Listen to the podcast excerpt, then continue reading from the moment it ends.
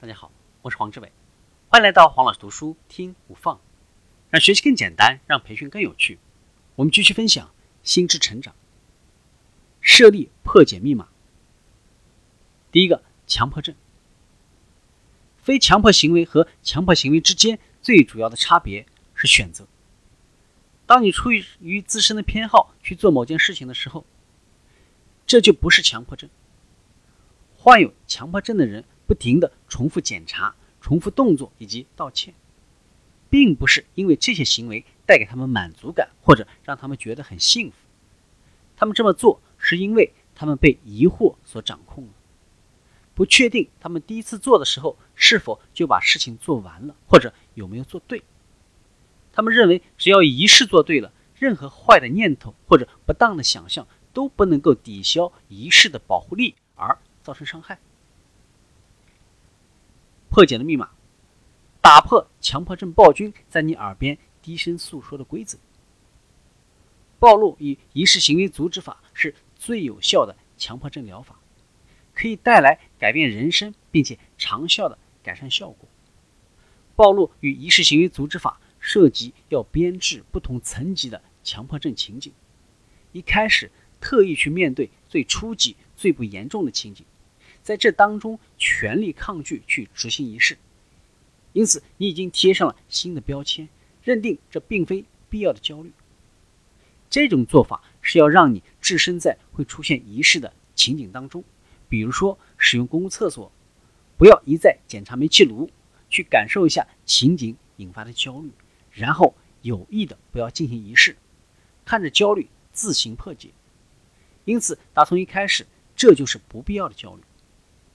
将暴露与仪式行为阻止法用在比较小的步骤上，你可以看到，当你打破仪式的时候，并没有发生任何坏事，事实上还发生了很棒的事情，你重新拿回了人生的主控权。第二，恐慌症，毫无理由涌起焦虑。恐慌与担忧的区别在于，恐慌并没有明确的触动因素，会无来由的出现。恐慌来袭的时候，生理反应强烈。恐慌来袭的速度极快。担忧一般都是熟悉并且普通的事物，而恐慌来袭的时候，你怕的并不是留下坏印象或者错过期限，而是失去控制力以及失去对现实的掌握。你怕你疯了，或是怕自己因此心脏病发甚至死亡。破解的密码，叫消防车打道回府，因为。这是假警报。当恐慌来袭的时候，你必须坚守最重要的事实，就是这些症状完全无伤，之后将会自己消退。你不要再提出会发送更多信息给杏仁核的问题。反之，你要陈述事实，以降低对紧急反应的需求，从而减少紧急信息的供给。我的恐慌症发作了，我很好，我没有问题。这些感觉很不好受。但是他们无害。如果我可以让自己冷静下来，这个将过去。我大概在十五到二十分钟之内就会觉得比较舒服了。恐慌症疗法会涉及心理教育疗法、内在感受暴露疗法、系统减敏感法等等。第三，广泛性焦虑症，自动导航模式的担忧。一般的忧虑会随着响应生活中的压力而有起有落。但是广泛性的焦虑症担忧不同，后者是持续的、无法控制的，而且会让人精疲力竭。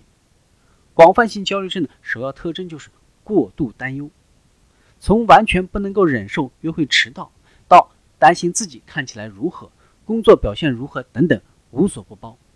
第二个特征就是任何一项小失误的结果，在你看来都和无可避免与无可补救的结果有关，指向。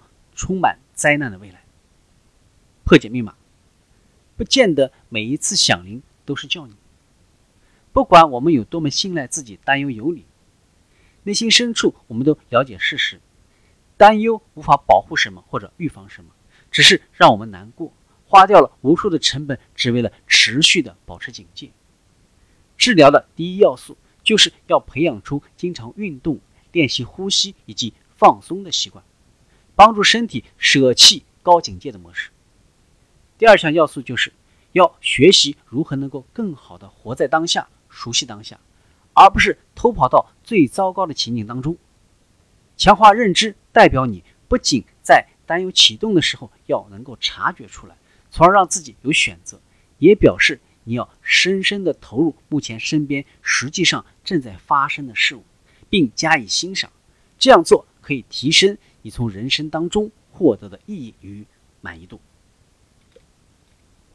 今天的分享就是这样，请关注黄老师读书，每周您都将收到我们推送的黄老师读书的文字版本，只需五分钟，学习很简单。我们下期见。